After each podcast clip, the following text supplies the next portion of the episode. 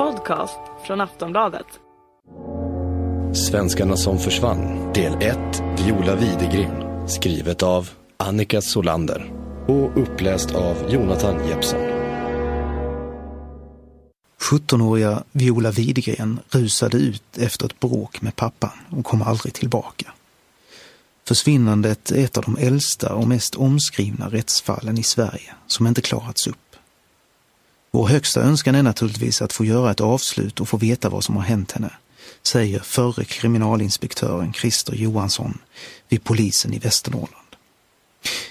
Viola Widegren jobbade som vårdbiträde på Sollefteå garnisonssjukhus när hon försvann den 5 december 1948. Hon försvinner i en tid då sådana händelser är relativt ovanliga och hennes bild finns snart på i stort sett alla tidningar i riket. Pensionerade polisen Christer Johansson hörde för första gången talas om Viola Widegren som barn. Han berättar.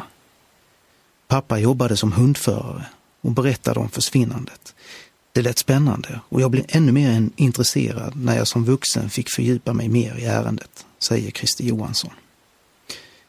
Viola Widegren, eller Vivi som familjen kallade henne, drömde om att bli sjuksköterska och hennes pappa hade köpt henne en Hermodskurs.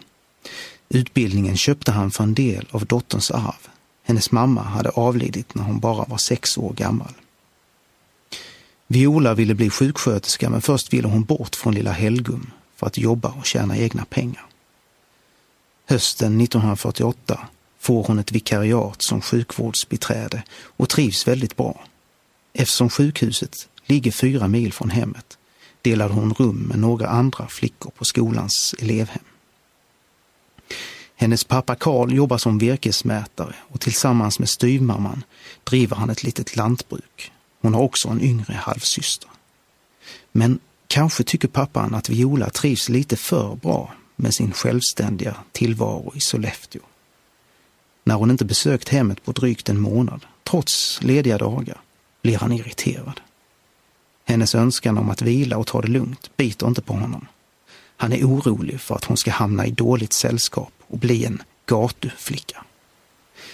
En flicka som känner henne berättar hur pappan ringt flera gånger för att förhöra sig om Viola träffade pojkar och var ute och roade sig. Den 5 december på morgonen ringer han till elevhemmet och kräver att Viola ska komma hem. Han vill prata med henne. Om du inte kommer hem nu så behöver du inte komma hem senare heller, säger han. Efteråt är Viola nedstämd och stressad enligt arbetskamraterna som hon delar rum med. Innan hon tar bussen hem till Västerbränna säger hon att pappan är sträng och kontrollerande. Om jag får stryk nu när jag kommer hem så kommer jag inte tillbaka, säger hon. Och innan hon åker tillägger hon, flickor, håll tummarna för mig. Viola köper en bakelse till sin lillasyster som hon tar med på bussen. Tanken är att hon ska ta bussen tillbaka samma kväll eftersom hon ska jobba nästa dag. När Viola kommer hem går hon enligt pappan och styrmamman rakt fram och säger Vad ska nu detta betyda? Jag vill veta varför ni måste träffa mig. Hennes pappa ser dotterns reaktion som sturskhet och blir riktigt arg. Du har blivit alldeles förstörd. Du får inte resa till sjukhuset mer, utbrister han. Pappan vill att hon ska ringa återbud till sjukhuset och stanna hemma för att slutföra Hermodskursen. När hon inte lyssnar ger han henne en örfil och försöker sedan lägga henne ner på en ottoman för att kunna ge henne ett riktigt kokstryk. Viola sparkar och kämpar emot. Hon håller händerna för näsan och han ger henne ännu ett slag så att hon blöder näsblod. Efteråt hittar man spår av blod på ottomanen. Jag ska fara bort och inte komma hem mer, säger hon. När styrmamman säger att Viola ska hänga av sig kappan reser hon sig upp och går rakt ut i mörkret. Föräldrarna säger att de tror att hon är på toaletten, men när pappan letar finns hon ingenstans. Efteråt säger pappan att han letar på gården och även cyklar iväg för att titta efter henne. Men Viola är borta. Samma natt som Viola försvinner har några ungdomar som bor mitt emot familjen Widengren varit på dans och kommit hem efter midnatt. De reagerar på att det lyser ovanligt mycket i fönstren hos Widegrens. En av ungdomarna ser en man på avstånd som han inte kan identifiera men som uppehåller sig i närheten. Den mystiske mannen kommer i medierna att kallas för Midnattsmannen och han förblir okänd. När ynglingen förhörs om händelsen kan han inte säga säkert att det var Karl Widegren, men inte heller att det inte var han. Själv säger pappan att han sovit vid den tiden. Det tar tre dagar innan Viola anmäls som försvunnen hos landsfiskalen och då efter en påtryckning från en granne. Styrmodern ringer dagen efter försvinnandet till sjukhuset och frågar om hon kommit till jobbet. Trots att svaret blir nekande yppar de inget om att Viola är borta. De skämdes väl för att hon försvann, för i hans ögon skulle hon rätta in sig i ledet, säger Christer Johansson. När pappan pratar med polisen antyder han att dottern nog stuckit med någon ung man.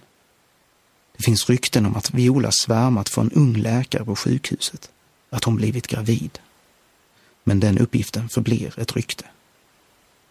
Ingenstans i vittnesmålen finns några uppgifter om att Viola umgåtts med pojkar. Hon jobbar hårt och uppfattas genomgående som plikttrogen och skötsam. Någon enstaka gång går hon på bio med en kvinnlig vän. Annars sitter hon mest och syr eller läser på ledig tid och besöker regelbundet sin moster i Sollefteå. Ganska snart kommer misstankarna i bygden att riktas mot Violas pappa. Dagen efter Violas försvinnande är hennes lilla syster hemma från skolan och han är omtalat sträng och hård. Vid ett tillfälle säger Viola att hon är rädd för sin pappa. Med jämna mellanrum får polisen tips från sådana som säger sig veta att han är skyldig.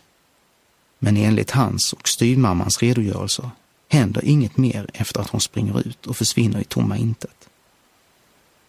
Polisen tror inte på hans berättelse om vad som händer precis när hon försvinner, säger Christer Johansson. Han pressades hårt i förhör, men höll hela tiden fast vid sin version av det som hände och blev aldrig formellt misstänkt. En gödselstack på gården grävs ut och olika byggnader genomsöks. I ett brev till polisen beklagar sig Carl Widegren över att han blivit oskyldigt dömd i folks ögon och att hela familjen blivit mer eller mindre utfryst. Det har nu gått så långt att om jag rör mig ute med spade och hacka eller grep på det till mig tillhörande jordbruket så ger detta omedelbart anledning till nya rykten och beskyllningar som till och med lanseras i offentligheten, klagar pappan. Jag är då på väg att flytta min dotters nedgrävda lik, heter det. Flera mediala personer hör av sig och säger sig ha svaret på vad som hänt Viola. Hon ska vara nedgrävd på olika ställen och en världsberömd synsk person, Peter Hurkos från Holland, han som kallas radarhjärnan, blir omskriven när han besöker Helgum. Det blir också kommunalrådet George Sandberg som ska försöka hitta Viola med hjälp av en tupp. Enligt gamla sägner skulle tuppen gala om den kom i närheten av en död människa och med fågeln på en spark åkte han fram och tillbaka över bygden. Tuppen gol vid ett tillfälle. Det var när den blev fotograferad av olika tidningar, säger Christer Johansson. Ett alternativ som finns med bland de tänkbara scenarierna var att Viola blivit så förtvivlad över bråket med pappan att hon tagit sitt liv. Men det enda som stödjer den teorin är hennes nedstämdhet dagarna innan hon åkte hem. Att varken hennes kropp eller några tillhörigheter har hittats under 66 år spär på mystiken.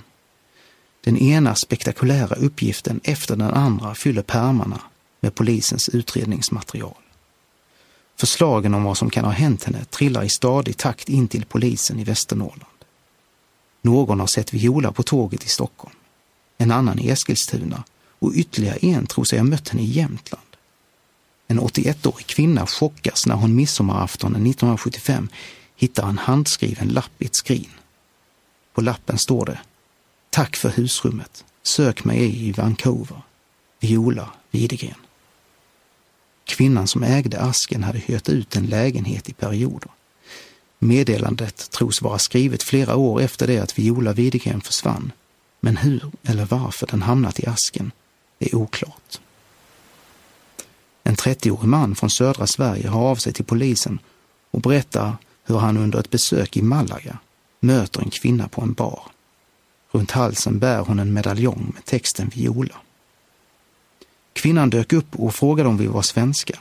Hon pratade perfekt svenska med oss hela tiden, berättade han. När han frågade efter hennes namn presenterade hon sig som Viola Widegren. Kvinnan, som verkade medtagen, berättade att hon varit intagen på mentalsjukhus. Mannens vän tycker sig känna igen namnet och ber 30-åringen att skriva upp det, vilket han också gjorde. Ytterligare två tips om att Viola setts i Spanien gjorde att polisen i Västernorrland kontaktade Interpol. Men förfrågningar till olika polisdistrikt i Spanien leder inte fram till något av värde. Christer Johansson är tveksam till att Viola flydde till ett främmande land. Jag har svårt att förstå hur hon som saknade både pass och pengar hade kunnat göra det. Uppslagen spretar åt alla håll, men har en sak som förenar dem. Inget av dem har fört utredningen vidare, utan bara runnit ut i sanden, säger den numera pensionerade kriminalinspektören Christer Johansson. Kriminalkommissarie Jan Sundin, som utredde ärendet, är numera avliden, men hade självmord som främsta teori. I en radiointervju från 1988 förklarar han varför. När hon fick order av sin pappa att resa hem så sa hon till sina arbetskamrater.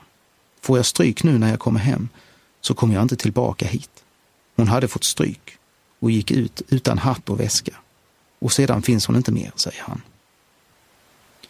Faxälven, som delvis var isbelagd, ligger nära gården.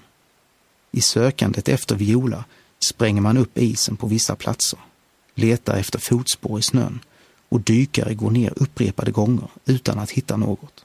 Militärer söker i terrängen med hjälp av hundskolan i Sollefteå. Det som komplicerade ärendet var nog att det inte fanns något riktigt avgränsat sökområde. Man visste inte riktigt var man skulle leta, säger Christer Johansson. Oavsett om hon mördades, tog sitt eget liv eller rymde så fortsätter fallet Viola Widegren att fascinera. Jag började fördjupa mig i ärendet för att se om man kunde komma närmare ett svar på vad som hände henne. Med dagens teknik tror jag att man hade kunnat lösa det, säger Christer Johansson. Vad krävs då för att lösa ärendet efter så lång tid? Christer Johansson igen.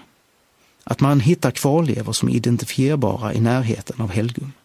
Andra fynd kan vara något som inte förstörts av tiden, knappar i hennes kappa, en skoklack eller något i metall. Varför har hon då inte hittats? Det var ogynnsamma förhållanden eftersom det kom en halv meter snö de där dagarna och det frös till. Finns det någon som exempelvis grävt ner en kropp så kan den ju ha flyttat senare, berättar Christer Johansson. När Violas pappa dör 1981 vill han prata med en präst. De pratade om något men prästen sa aldrig vad det handlade om, säger Christer Johansson.